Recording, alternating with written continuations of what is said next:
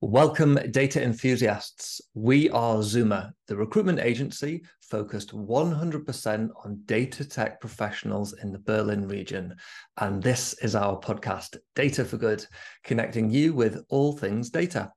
Today, I'm joined by Arunabh Singh. He is head of data at Eigensonne. And if you don't know, Eigensonne is the Berlin based solar energy provider a scale up born in 2017, already with a strong analytics team and capability. Aru, how are you going today? Great. It's been a very good start to the week. I will confess to your uh, listeners that I am actually based in Tuscany, Italy, although my employer is uh, obviously a German company based in Berlin. We have uh, um, offices or at least corporate entities both in Germany and Italy, and I'm actually based in in Tuscany, so I get the best of both worlds in that sense.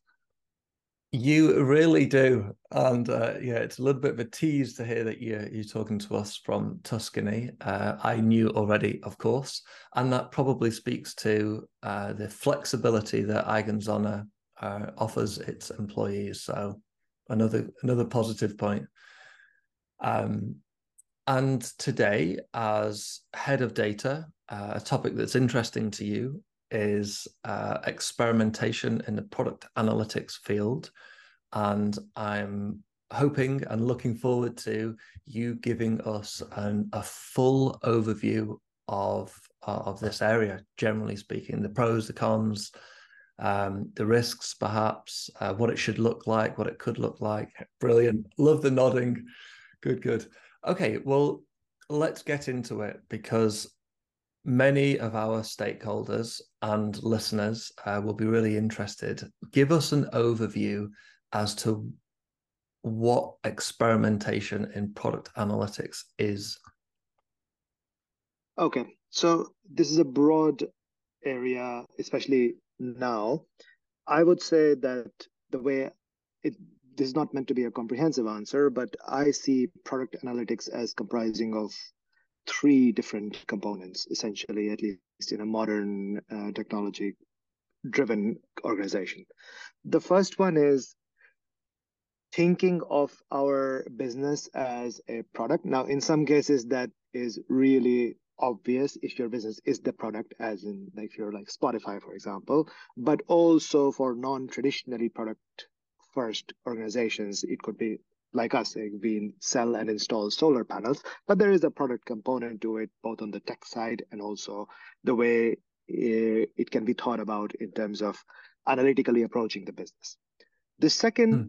pillar of that is about breaking down complex uh, business problems into smaller chunks, uh, identifying metrics and KPIs and even potentially more advanced statistical tools that might be relevant to making decisions or driving the business forward, etc. And last but not least, taking a experimentation and product-led approach to business development more broadly or company growth as well, which is, hey, uh, we have a general idea of where we want to go. Can we sort of break down that into smaller chunks uh, let's say we want to grow in a particular market or grow in a particular direction if you have a mobile app etc uh, to break that down to come up with success criteria and as far as possible run experiments. And if you're not able to run experiments then at least measure the progress along the way so as to say whether you're doing well or not so not everything has to be always very advanced not everything has to be super quantitative although those are nice to have. But the main thing is to have a structured and analytical way of thinking and working with the uh, across the organization to make, at least I would say, more intelligent and effective decisions. That certainly was a comprehensive answer, and thank you very much for that. Um, structured and analytical approach, we'll definitely go into that. Thanks for sharing those three components. Um, and to your final point about it about taking an experimentation approach. So is the suggestion there that this is business wide? It's not just your analytics teams, it's the business, as in sales, operational, personnel. Okay, interesting.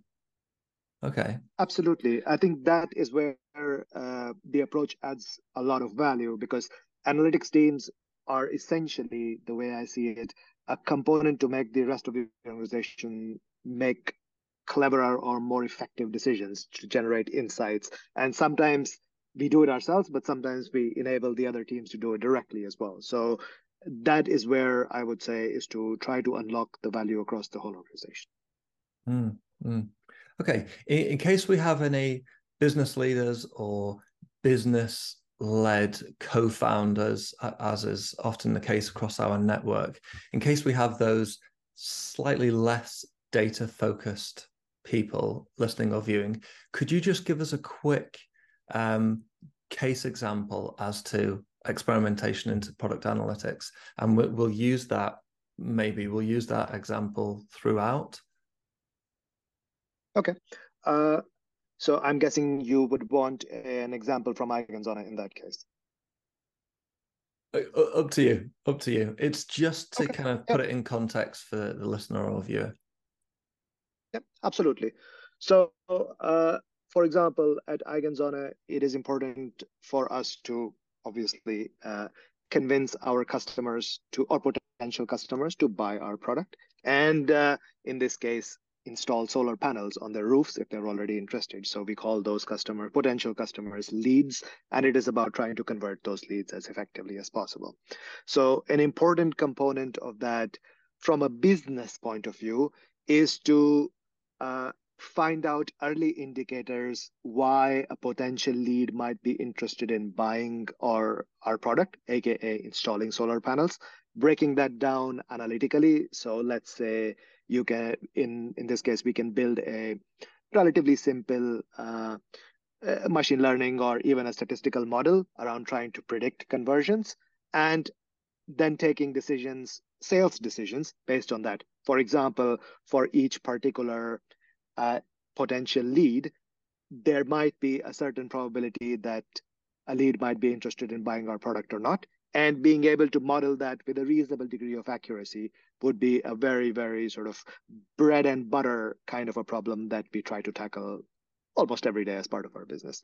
That can be done obviously with very heuristics based approach as well that by the way as an example leads in particular parts of germany or uh, households that have a bigger roof are more likely to buy solar panels. That's not particularly surprising but there's also more uh, analytically rich uh, findings that can emerge on it in terms of combinations of different characteristics and being able to predict with some kind of probability uh, whether a particular lead is trying to convert or not.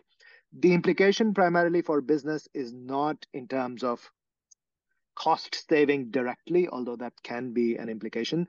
The implication directly is that being able to tease out uh, people who are actually interested in our product and be able to offer them the best service upfront. Because let's say a sales representative, their time is quite valuable. So the better quality leads you give them in order to be able to make a decision or be able to chase those leads in terms of talking to the customers, etc., the better it is for the customer experience, and ergo, the better it is for our overall business.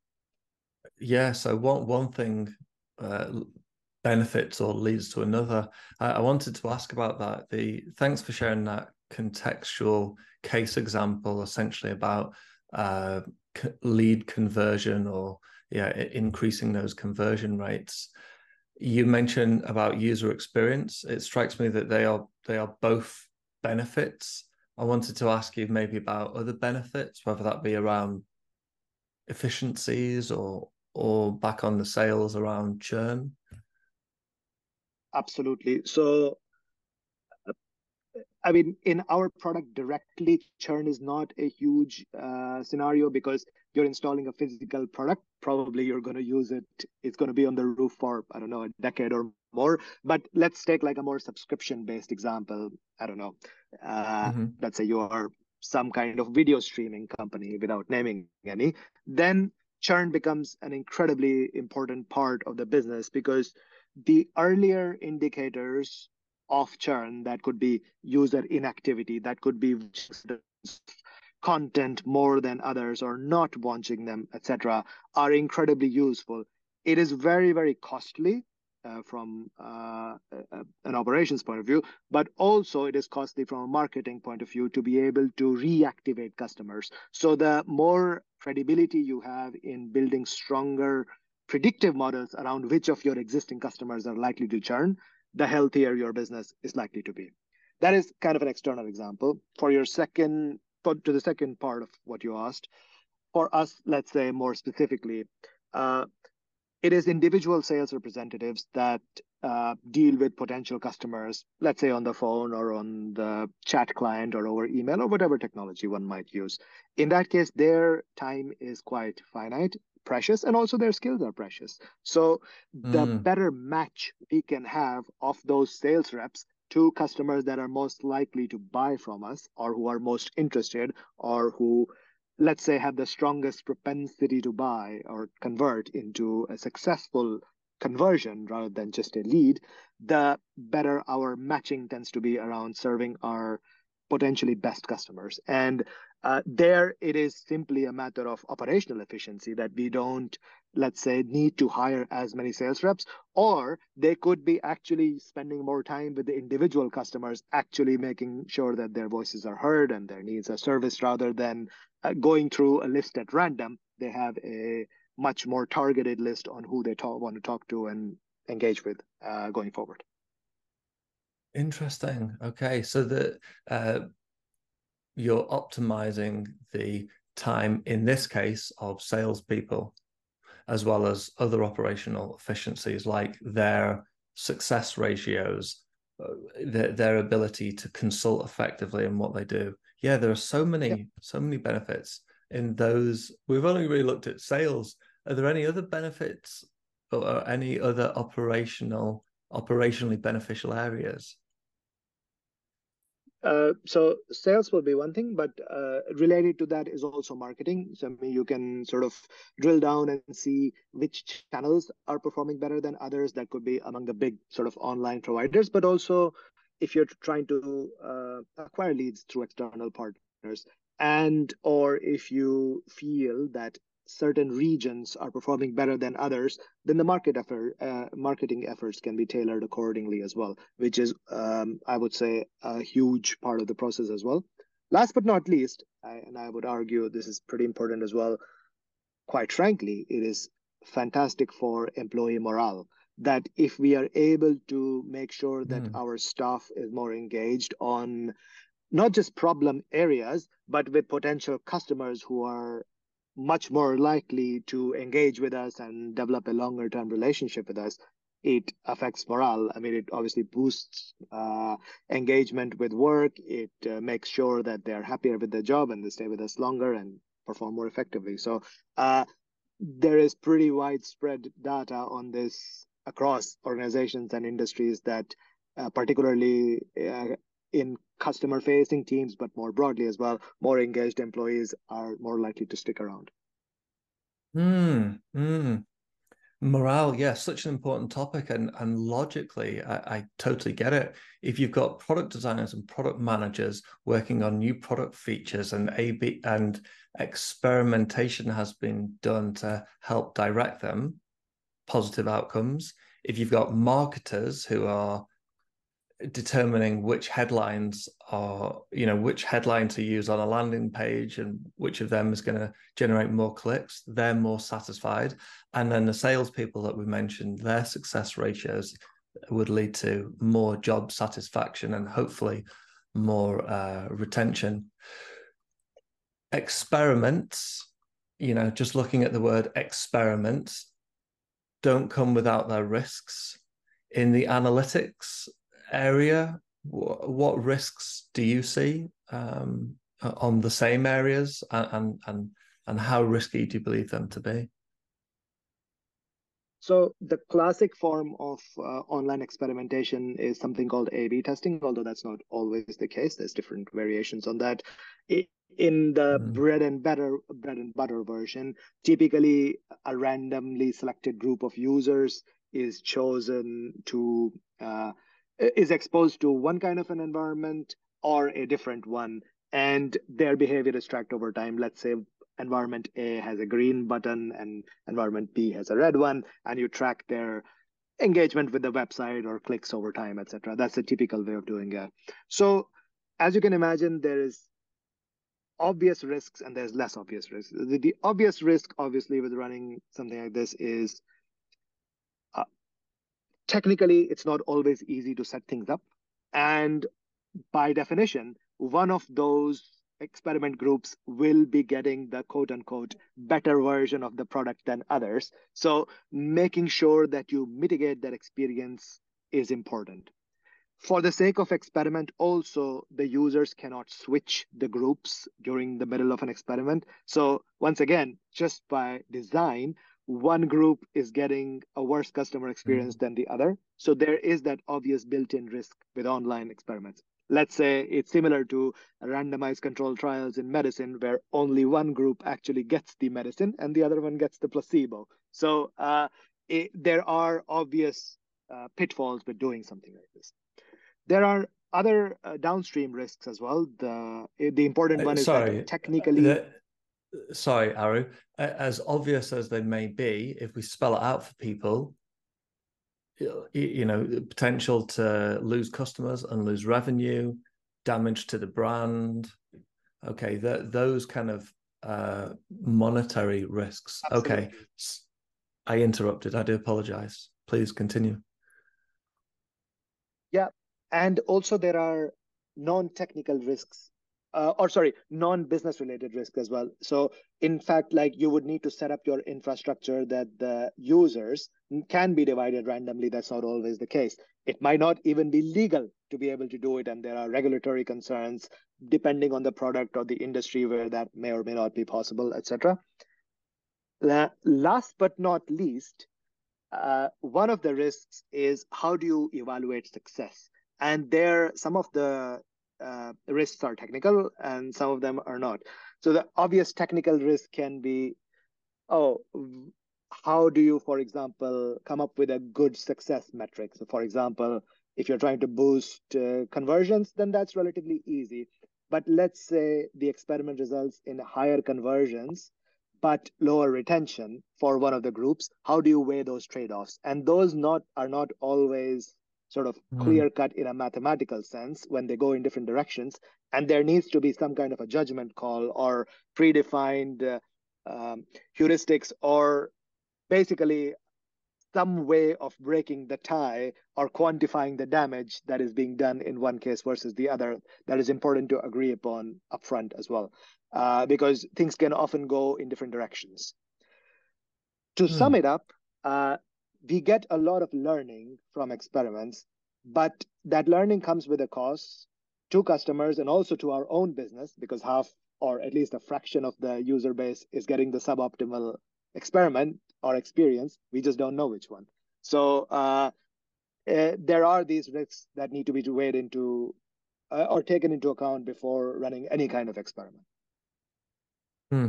And you'd hope that the uh, the group that had been at a disadvantage perhaps there's an opportunity to to make it better for them retrospectively admittedly.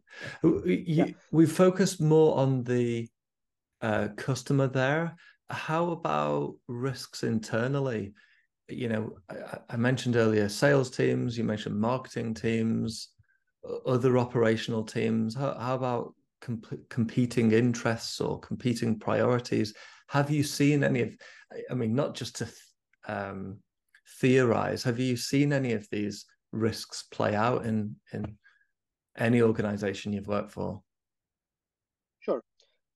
I won't take names of the organizations but uh, the obvious uh, let's say there's a few scenarios that i can think of that have happened uh, either i've seen directly or indirectly very very closely. So the first one for example is engineering so by definition, you need to engineer two environments, design two environments, at least two. Sometimes you need multiple experiments or multiple versions of the same experiment. That slows things down. You need to test. Engineers need to test different environments, make sure that the back end and the front end can support it, etc. So in sometimes it ends up being double the work. That's not always trivial. The mm. another risk for the organization, uh, which is important for evaluation for businesses as well. Let's say that you divide users across groups and give them two different kinds of experience, then one of them is likely to perform better than the other. At least it's quite, at least that's the hypothesis.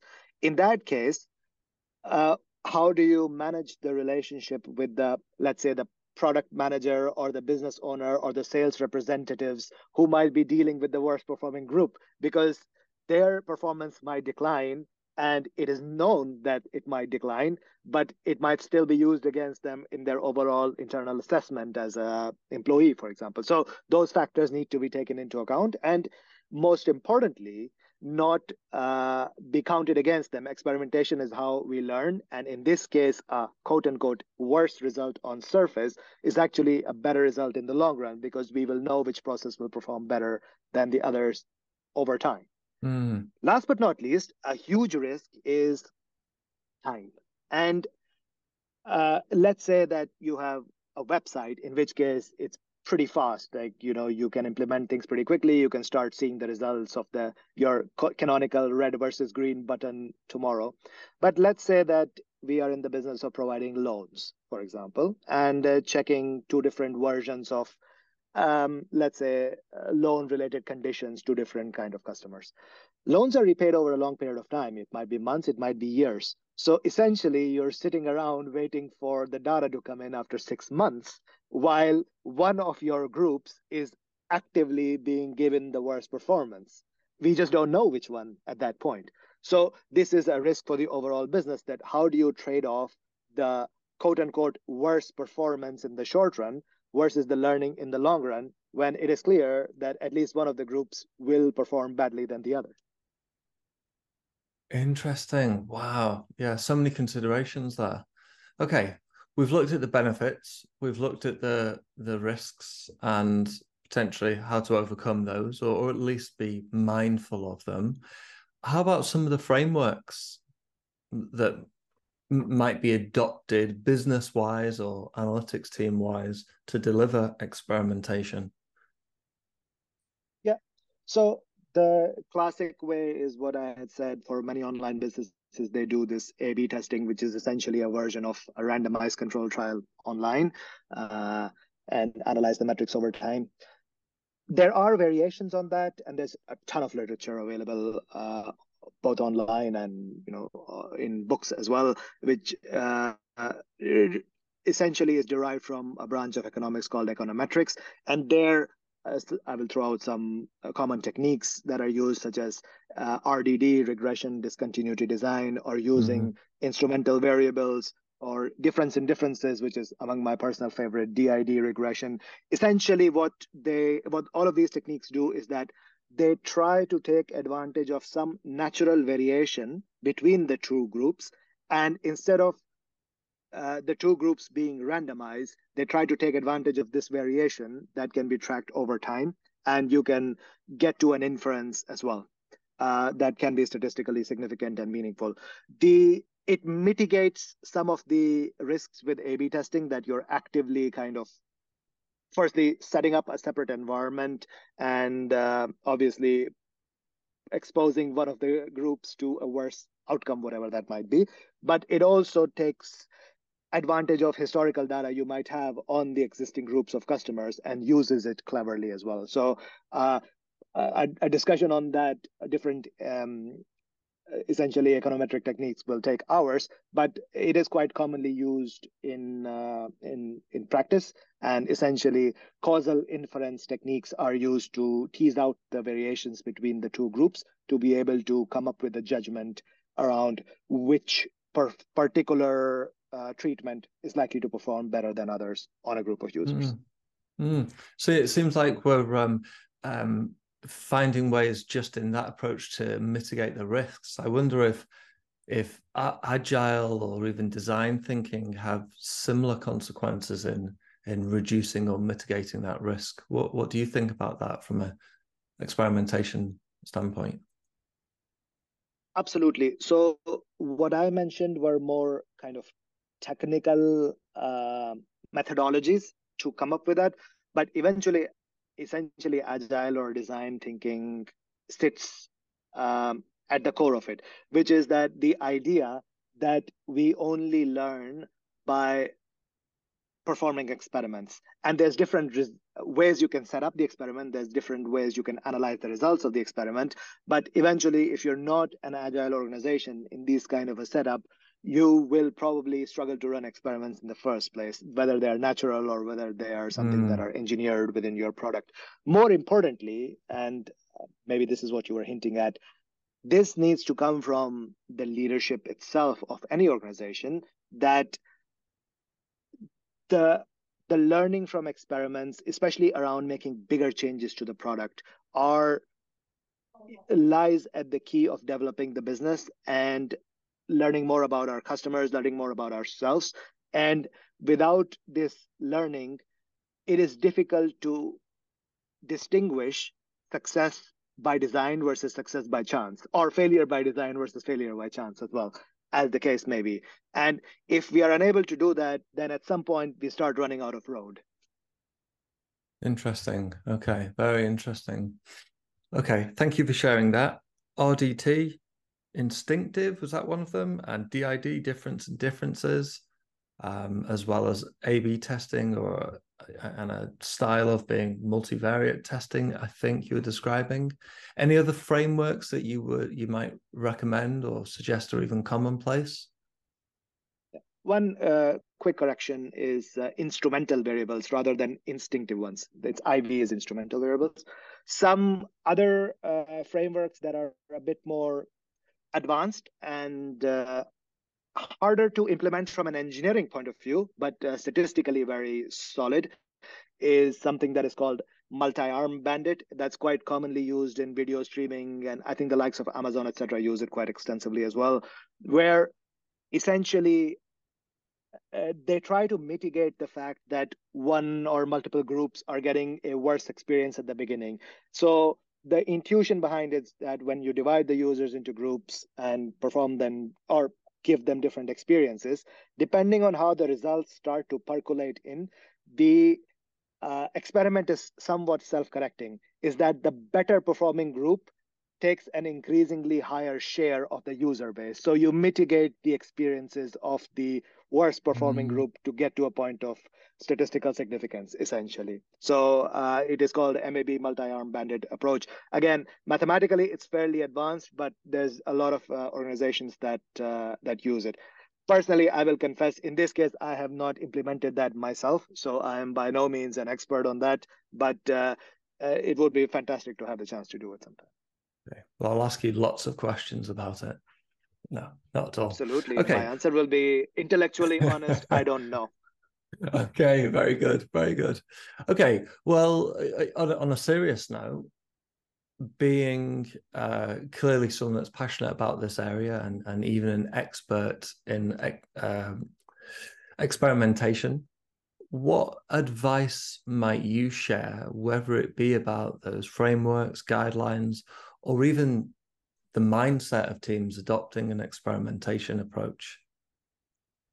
I think my advice can be summed up in three uh, bullets. The first one is experiment a lot, experiment often, but make sure that there is wide agreement in the organization that not every experiment yields the desired results.